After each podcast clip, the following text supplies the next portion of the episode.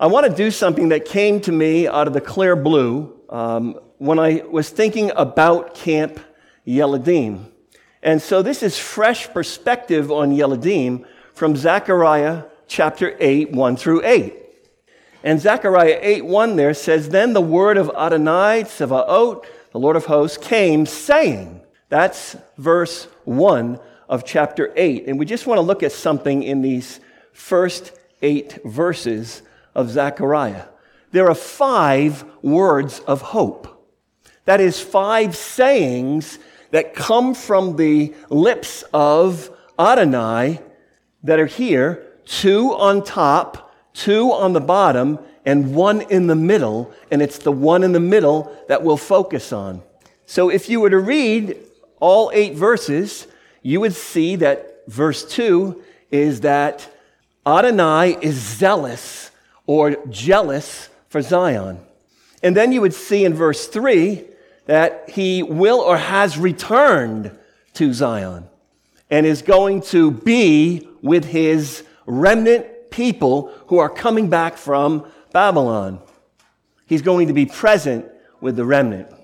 And then something is there in the middle.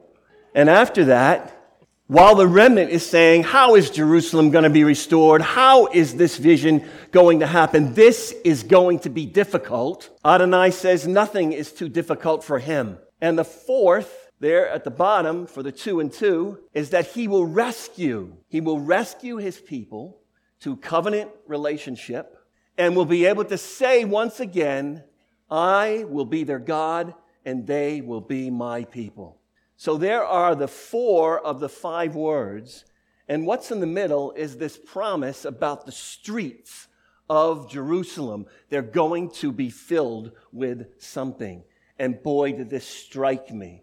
In Zechariah 8 4, thus says the Lord of hosts, aged men and aged women will sit again in the streets of Jerusalem, each one with their staff in their hand because of age.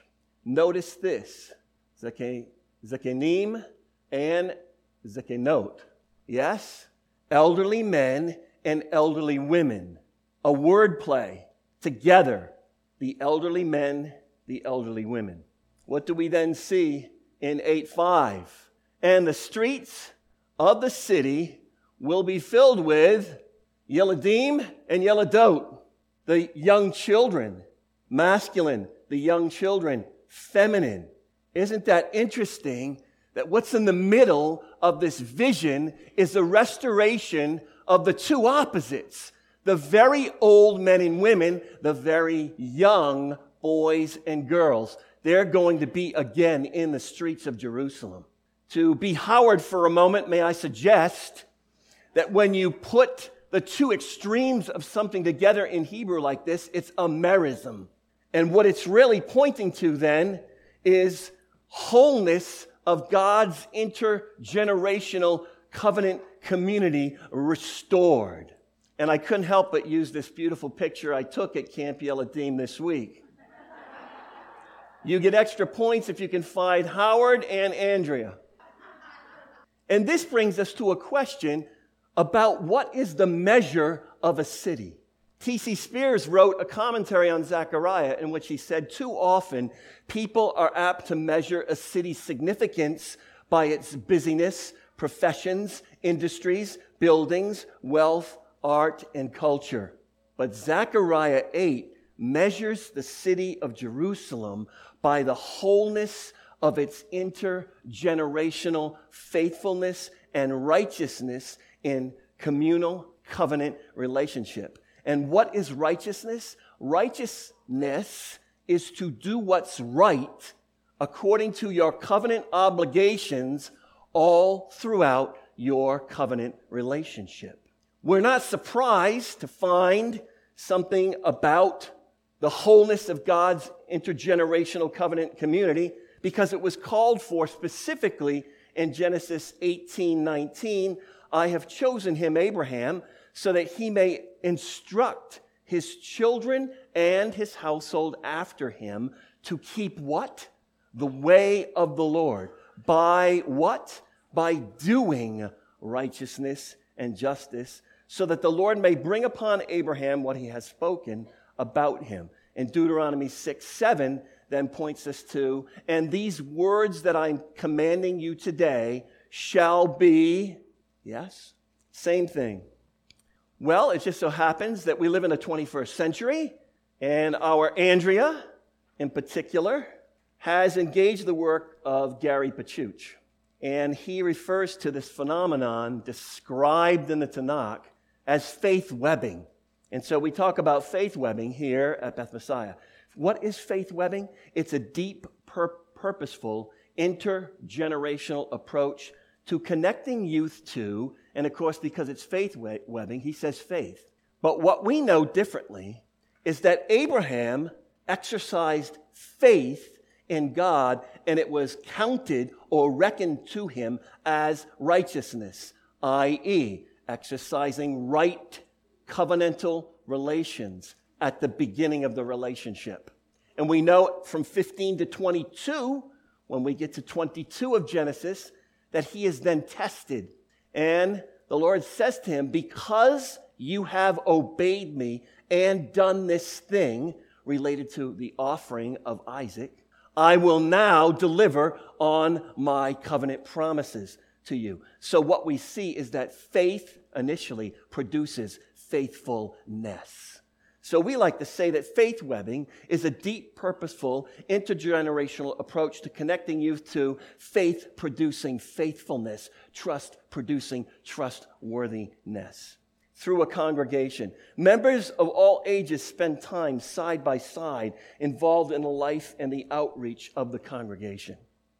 The vision is to wrap our children and youth in a web of faith producing faithfulness, so loving and caring that they'll have a convenient religion and pass it on to their kids while they're busy living out the values of U.S. culture. That's the text, yes? No, not even close. So that they will what?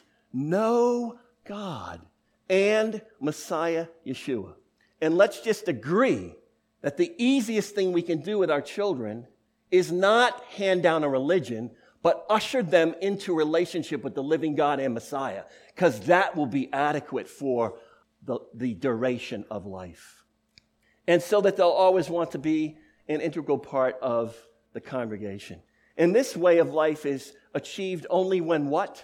Home, religious school, synagogue, and total environment strategically interact to prepare a child to take their place in the world.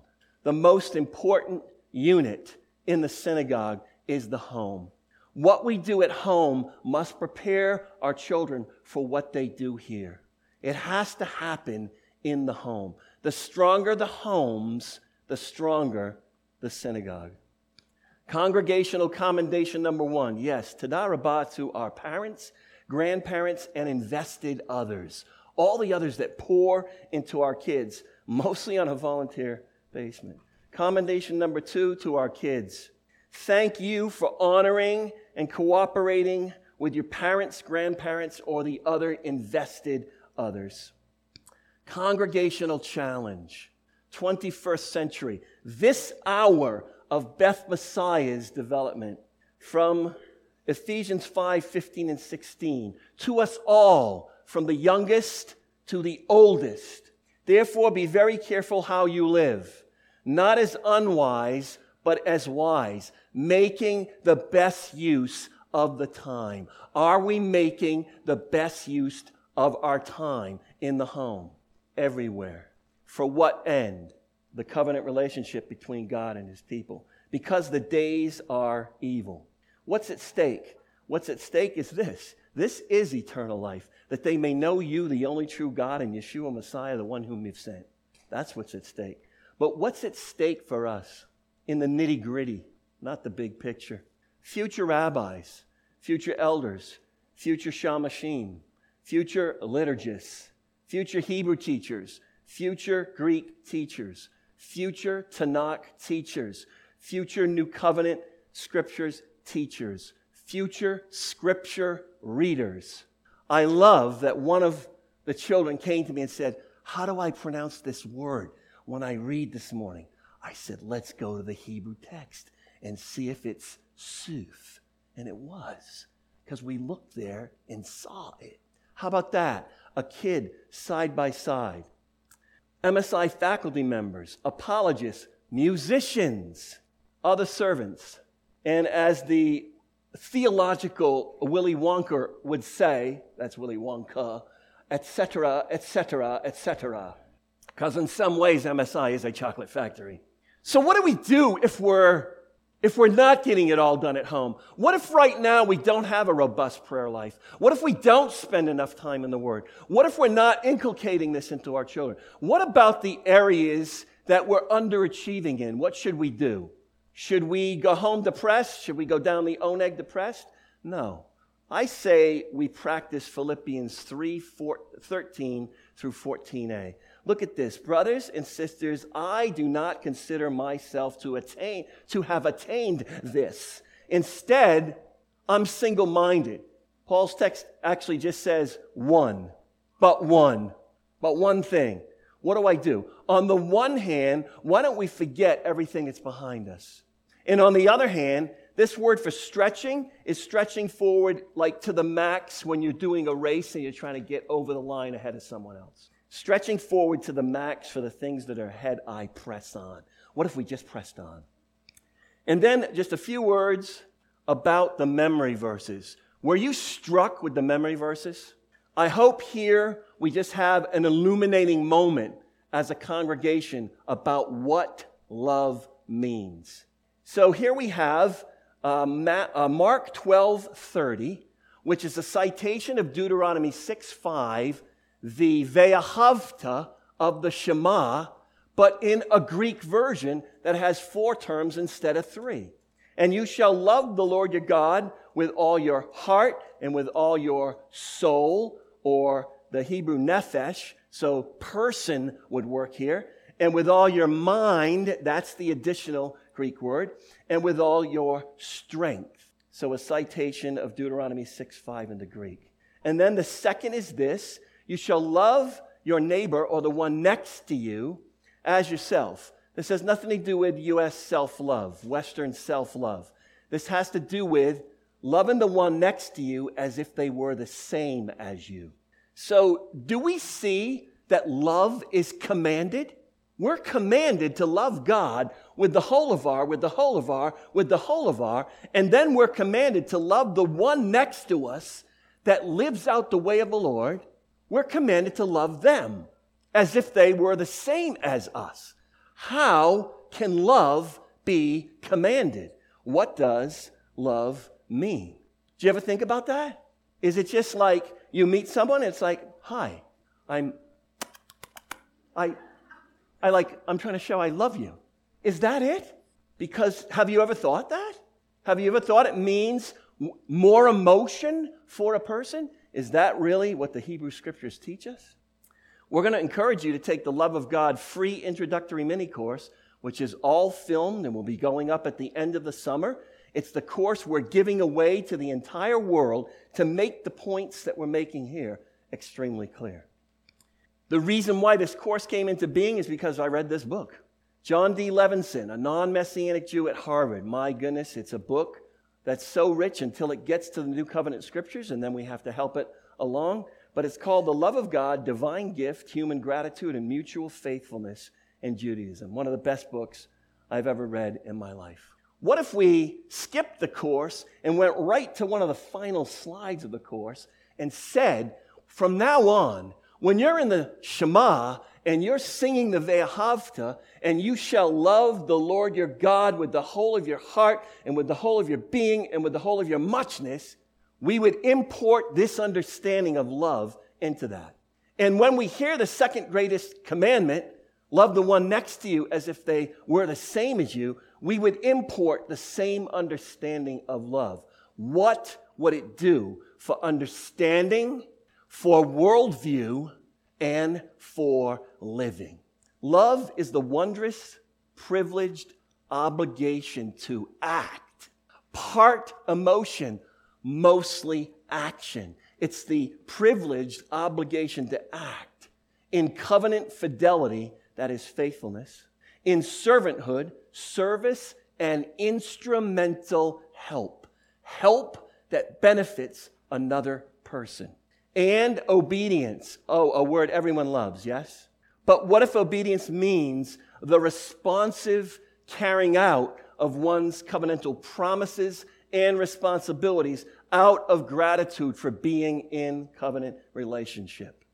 And I urge you to take the course because not only will we benefit from so called big ticket items in covenant relationship, in marriages, we would, in this course, we talk about loving your spouse down to the Kleenex box level, which means you and your spouse are at that two sink counter and you're so attuned to the one you're in covenant love relationship with, you see that their box of Kleenex is empty.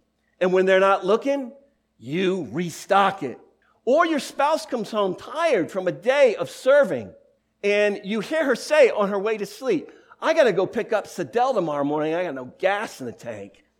That's going to be an issue. And so you say, That is going to be an issue, honey. And you go to bed. And as soon as you hear the first you get out of bed, you get dressed, you go fill up the tank. We have sacred attunement going this way, and we have spousal attunement going this way from the sacred attunement that came this way. In short, love is the action of letting covenant character flow forth in the nitty gritty of everyday lives. Want to see covenant character?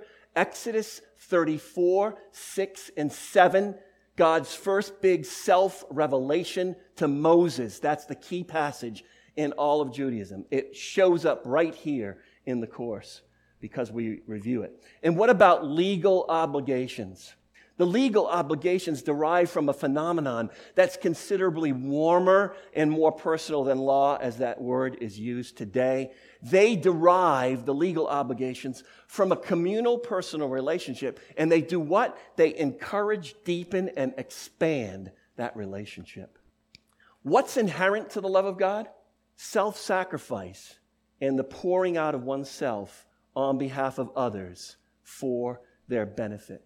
Jon Levenson, a remarkable Jewish scholar who is not yet in Messiah, but always writing about him, says, when this dimension of pouring oneself out in sacrifice for others is ignored or explained away, the full radicalism of the commandment to love God cannot be grasped. Hence, Deuteronomy 6 5 is coupled to Leviticus 19 18b. It's our persuasion in this congregation that every follower of Messiah should know where these two great commandments come from.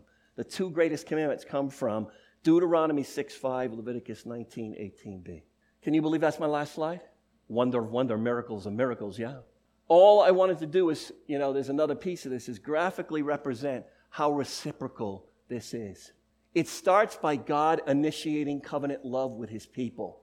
And notice then his covenant people start to demonstrate love back to him. And that's been going on since creation when humanity came to be. And then, especially in covenant, when God worked in particular with Abraham. And then this one showed up in history and made a huge difference in how this works and is practiced. In fact, we have greater access to God through this one, unprecedented in history, such that we should be able to love God and one another more profoundly than they did before Yeshua came. And then that love that's reciprocally going back and forth between the community and God spills over into the lives of the ones living this way of life. And then by extension, Everybody we bump into out there, we could leave a wake behind us of the love of God, such that people would think, what happened? Yes, most of you know my computer crashed this week. Nothing. The D drive was empty. No documents whatsoever. That means no documents to edit for filming. I had a slight cardiac arrest in the coffee shop at that moment and said, God, what do I do? And the wisdom came to go next door to the coffee shop. And in 15 minutes, he said to me, It's simply inside your computer. the it's come un, unhooked. We just need to take it out and pop it back in. And I thought, yeah, right. That's not the way my life works. And he did it and he popped it in, and there were all my files. I broke into praise in other languages. I sang a hymn in the store and I hugged him for the longest time until he said to me, Sir, I am now uncomfortable. and so I backed up a little bit and I said, I just want you to know it's nothing personal, it's the love of God. yes, that's a true story. And we're never done with our kids, are we? And we're never done as adults, are we? It's lifelong learning, yes? So, my closing anecdote, anecdote is that my granddaughter sat in some teaching. Now, isn't she just six? Anybody six? See? Same age as you. She sat in some teaching at her school on the armor of God. Imagine that, a long teaching to a six year old on the armor of God. And so she processed it and she took with her that day a teaching on the armor of God. And then later she fell on the playground and her father, my son, picked her up. And when she got in the car, he said to her, oh, he saw through the mirror six band aids. He goes, Honey, what happened? And she goes, I fell in the playground so much for the armor of God. All right, so my privilege to uh, dot some I's, cross some T's, and, and put this together. And what a privilege to be a part of a group that agrees that it takes a whole synagogue to raise our children. Let's pray. So, Avinu Malkeinu, our Father, our King, we thank you for this day, this camp Yeladim, this camp children Shabbat. And we ask that you would continue to bring us people who are the invested others that pour into our kids. And then we just repent of anything that we're not doing robustly to make great progress in you. Strengthen our homes, strengthen our community so that we can enflesh these two passages, these two greatest commandments, and be able to say with a clear conscience, You are our God and we are your people, and provide the world with a foretaste of your kingship on earth now, even as we wait for your coming. In this we ask in the name of Yeshua HaMashiach. Amém.